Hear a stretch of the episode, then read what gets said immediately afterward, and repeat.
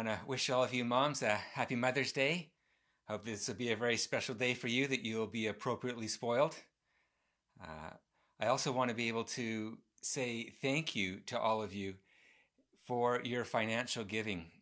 We just received an update on how the finances of our church are going, and uh, I am overwhelmed with the grace and faith that you're walking in. The Apostle Paul talks about uh, the church giving out of their poverty. And in a time like this, it is incredibly practical and true that you really are giving out of your poverty, expressing faith in doing that. And, and God bless you. Uh, we're still running a, a small deficit, but uh, in light of all that's going on right now, we're just incredibly encouraged and are praying not just for the finances of our church, but for your personal finances, that God will meet you in that place and you will experience His provision. I also would like to devote this sermon to my mother. As some of you might have heard, she passed away, and uh, we're going to be looking at the book of Galatians. And if anybody uh, was an example of faith, uh, it was my mom. And so uh, she lived this out every day and this is really in honor of her. So when we look at the book of Galatians, this is perhaps Paul's most emotional letter. He's he's pleading for the church to grab hold of something, something that is perhaps most dear to his heart. And it's simply this that he wanted the Galatians to build their relationship with God on faith instead of law. This is the theme that runs through all of Paul's letters, and it really comes to a pinnacle in the book of Galatians. In Galatians 2:16 it says this, a person is not justified, and the word justified means to put right, to be put into right relationship with. A person is not justified, put in right relationship with God by the works of the law, or what we're going to be talking about today, rules, but by faith or trust in Jesus Christ. Why is this such a big deal for Paul? It seems as though it's kind of become his his pet issue. And sometimes when we look at our life, it's like, really, is that, you know, if you want to say, if you only have a few chapters to say something to somebody, is this really the main thing that you would want to emphasize? And for Paul, it's a resounding yes. This is the this is the biggest deal, the most important thing that you could ever be considering in your life. But when we look at how we live our life, uh, rule based relationships really seem to be the norm, don't they? If you want a relationship in business, you work out a contract. You figure out what the appropriate rules of engagement are. We've talked about this in previous sermons. And it just seems kind of obvious that that's how you would relate. You have to write up a contract, both people sign. And if you renege on that contract in any way, then the relationship is dissolved. And it's kind of no hard feelings, but you didn't live up to the rules. We do the same thing in marriage. That there, uh, we agree that you're going to behave in a certain way and I'm going to behave in a certain way. And that becomes the kind of the law of marriage. And just so long as both people are upholding that law, then the marriage is going to last. In the moment that that law is broken, well, then the marriage will be dissolved. We have this in our friendships, perhaps less obvious because it doesn't appear to be so contractual, but we all have in our mind certain expectations, which is just another form of rules and laws, certain expectations that we have about how, how our friends should behave. And if they don't live up to those expectations, then we simply move on. Uh, and this is really comes to the forefront in our relationship with God it is, uh, I would go so far as to say, natural for us to approach a relationship with God on the basis of rules. And so we look at something like the Ten Commandments. Uh, we look at all the various laws written in the Bible, and we assume that what God is looking for is a law based relationship with us. That He expects us to do certain things, and then in return, we expect Him to do certain things. We expect Him to get us to heaven, uh, perhaps give us a blessed life, a healthy life. and these are the conditions of the contract. And so it, uh, I think it's so ingrained in us, it's hard to even notice that it's true. The benefit of this is that it makes relationships very clear and clean. It's just this is how you're going to behave, this is how I should behave, and if it doesn't work out, then we know what to blame. And it's just very, very straightforward. It's a it's an easy way to look at relationships.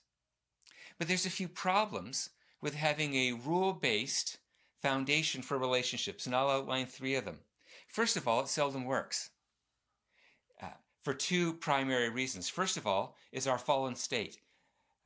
None of us really live up to the rules that we even personally agree to. We go, oh yeah, it'd be really good if I was kind and loving and, and patient. And yeah, I just, I mean, I agree. I just, I'm not sure that I can live up to it. Uh, the second reason is that there always seems to be exceptions to the rule. I don't know if you've noticed this, but there can never seem to be a perfect enough contract to encapsulate all that's involved in relationships. And so there always seems to be exceptions. And, uh, well, you know, yes, but. And so uh, uh, rule-based relationships seldom work.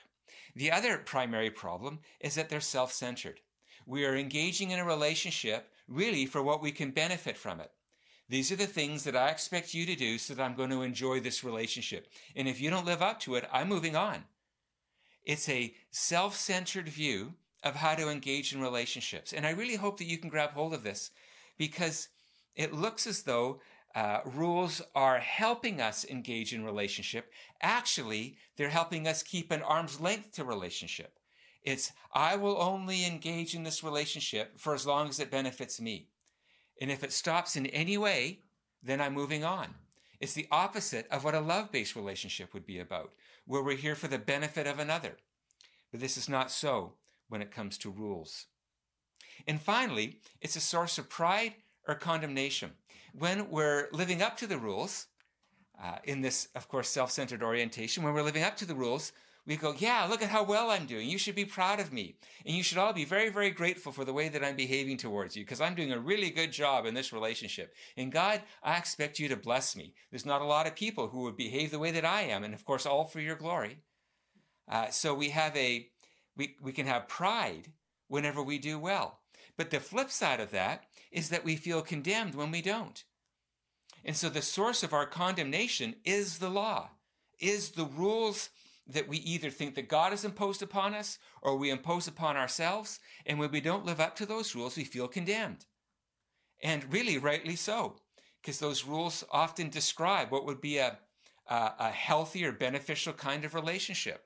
And so we experience condemnation and guilt when we know that we're not contributing to this relationship the way that we should. So there's lots of problems in having a rule based relationship. But what's interesting is that there's actually difficulties in having a trust based relationship as well. And let me outline three of those. First of all, uh, a trust based relationship is incredibly intimate. It's incredibly vulnerable. Rules kind of keep us safe and it's all very clean and tidy, but trust is messy. And it, uh, it, it, it, it expects us to come close and to engage in vulnerability and, and to actually uh, open up our heart to another person, which leads to the second problem, as it were, that it's internal. Trust is about our hearts, whereas rules are about behavior. Uh, behavior modification is just a very uh, common way to look at improving a relationship. I'm just going to perform better. But if it comes to trust, well, now it's about having a heart that's soft and open and vulnerable, a heart of humility, and it's the only way to move into trust. And so it's, it's much more in, internal and not just behavioral. And finally, it would be impractical, or at least it feels that way. When we compare it to rules, rules just seem really helpful. Uh, if you want to improve in business or, or in, or have self improvement or improve a relationship, you just agree upon a list of behaviors. And it's just really obvious and very practical. Let's just do this, this, and this, and then our relationship will be better. If we're having problems in our finances, we're just going to agree in how we should both behave. You know, are you in? You do a fist pump and on you go. Well, when it comes to trust, it feels more impractical in that it's not as obvious as to how we engage. It's kind of like, uh, okay, I'm, I'm trying to trust you, but I'm not sure exactly what this looks like or how I should behave and what I should expect from you. And, and it gets messy when we start talking about trust. So why would we go through all the bother of trying to have a trust relationship? If we see that both of these forms of relating have problems, well, it seems like rules would just be an obvious choice. It's just cleaner and simpler. Well, there's only one reason why we would choose to walk down the road of trust, and it's simply this love. Only trust can produce a love relationship. As we've said in our church, uh, hopefully many times, trust is the foundation of a love relationship. And I, I love quoting, and I'm glad we're in Galatians now because I get to quote it in context. Galatians chapter 5, verse 6b. The only thing that counts is faith expressing itself through love. That, uh, that trust is, uh, is expressed through loving relationships. And if you don't have trust, you can't give or receive love. It's just that simple. And rules never get to the giving and the receiving of love. They're far too self centered, they're far too um, um, uh, functional, or uh, they, they just miss a heart and emotion and connection. Now, what this leads to some people thinking, and it was one of the problems that Paul faced when he was talking to the church in Galatia, is you're saying, okay, so if this is all about faith and trust, and it's not about law or works, then maybe that means that I don't have to work hard or I don't have to care about how I live. And then this is where Paul would get incredibly emotional and say, may it never be. Uh, we should work even harder and have even clearer plans because of love. Love doesn't make us lazy. Love makes us more productive, more involved, more connected, more responsible. It's the opposite. But what love does is it changes the motivation of our actions. It doesn't make us not work, it makes us work for a new reason. I, I, I feel this as a, as a parent. I think about Mother's Day. It's not Father's Day, but I think about, you know, parenting. And I think about our kids doing the dishes. And there's, there's two ways that our kids do the dishes. One, with a rule based relationship. Uh, how much more do I have to do? And does it also mean that I have to clean the counters or just put away the dishes? And do I have to put in the dirty dish? Like it's just like, like it's just, you know, I'm going to do exactly what you want me to do because I'm going to hope to do the minimum. And you can feel that. If you're a parent, you can feel that, can't you? I don't think this is a love moment. I think this is a rules moment. I don't think you're thinking about loving me. I think you're thinking about um, uh, just just, you know, doing what's necessary in order to get along and to get the things that you want later. And it really becomes obvious, doesn't it? You know, there's been some times in my life where there's been people who have been generous towards me. And man, I don't know if you experience this way, but when somebody is is is just generous, giving beyond what you know you deserve, there's something that happens in your heart that just melts your heart you go, wow, these people really care. And you just feel like your defenses are down, your heart is open, you're engaged because you feel loved. And then in that place of vulnerability, they ask for a favor. And it's like, oh man. And I've experienced where it just feels like a knife in my heart. It's, I thought you were loving me, but really you were setting me up. You were just wanting something from me, and you figured out what my love language is, and you just manipulated me. And and they weren't thinking about love at all. They were just giving to get. And so the motive of love transforms our behaviors. It doesn't remove the importance of behaviors, it transforms the motive that we're behaving out of. So the point is that actions can either express or replace trust. doesn't make actions unimportant, it makes them even more important. But you can behave in a certain way that is just about rules and about contracts and about doing what's necessary in order to get what you want. Or you can engage in a relationship in a way that's vulnerable, that's personal, that's personally costly, and that's all about love. And uh, your actions then are dramatically shaped by how they're motivated. It will shape how you do the dishes. It will shape why you're bringing flowers uh, to your wife. Uh, it'll be it'll shape how you work. That that when you're at work, you know, do you just have the mindset of what am I being paid for? And I don't do less because I don't want to get fired, but boy, I don't want to do more either. I'm just going to do what I'm told. And so you have huge chunks of the day called work where love is just barely factoring in. It's just all about you doing the rules. You don't love your boss. You're just trying to make money. So our motive dramatically changes, uh, not just, uh, it doesn't just shape how we do it, it actually shapes what we do.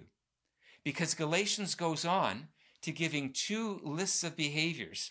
And here's the point that Paul is making that we can actually tell whether we're motivated by trust or rules, whether we're motivated by trust or mistrust, by the fruit of our actions, by actually what we do. It shapes what we do. And so he gives a list of what he calls um, uh, behaviors uh, of the flesh.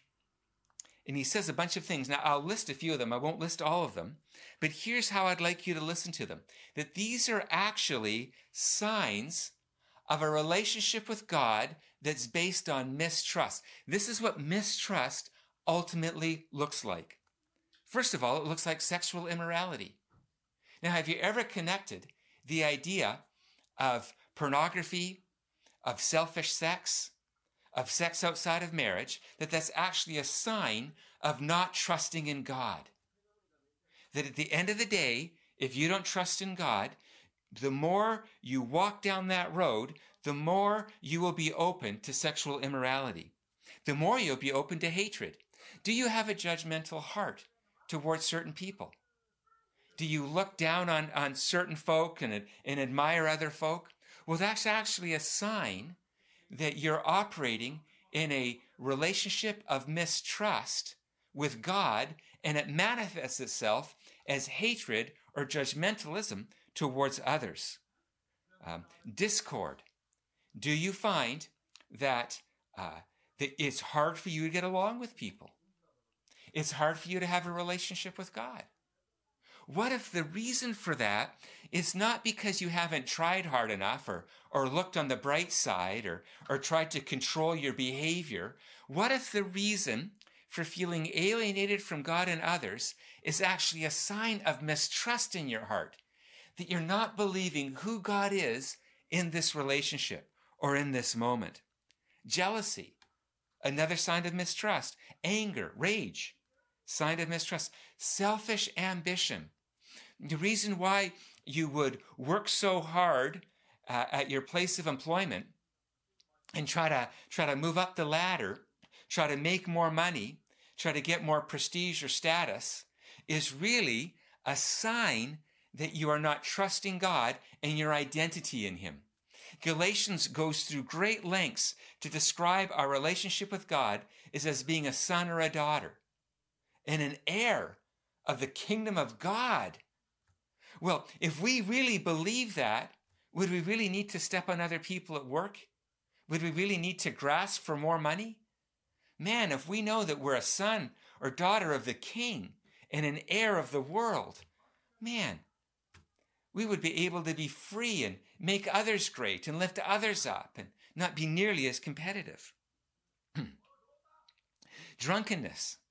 That what if the reason why we're given to addictions, whatever addiction that would be, is really a sign of mistrust? I find it so helpful to connect these sins to actually signs of mistrust. That we can often look at the sin in our life and we can say, oh, I'm not trying hard enough. I need to I need to, to, to, to work more on understanding my motivations and, and, uh, and looking at my past and seeing how I'm self protected or whatever the reason would be. And Paul comes along and says, Yes, but there's a bigger thing going on. And that bigger thing is these are just signs that you've built your relationship with God on rules and law instead of faith and trust.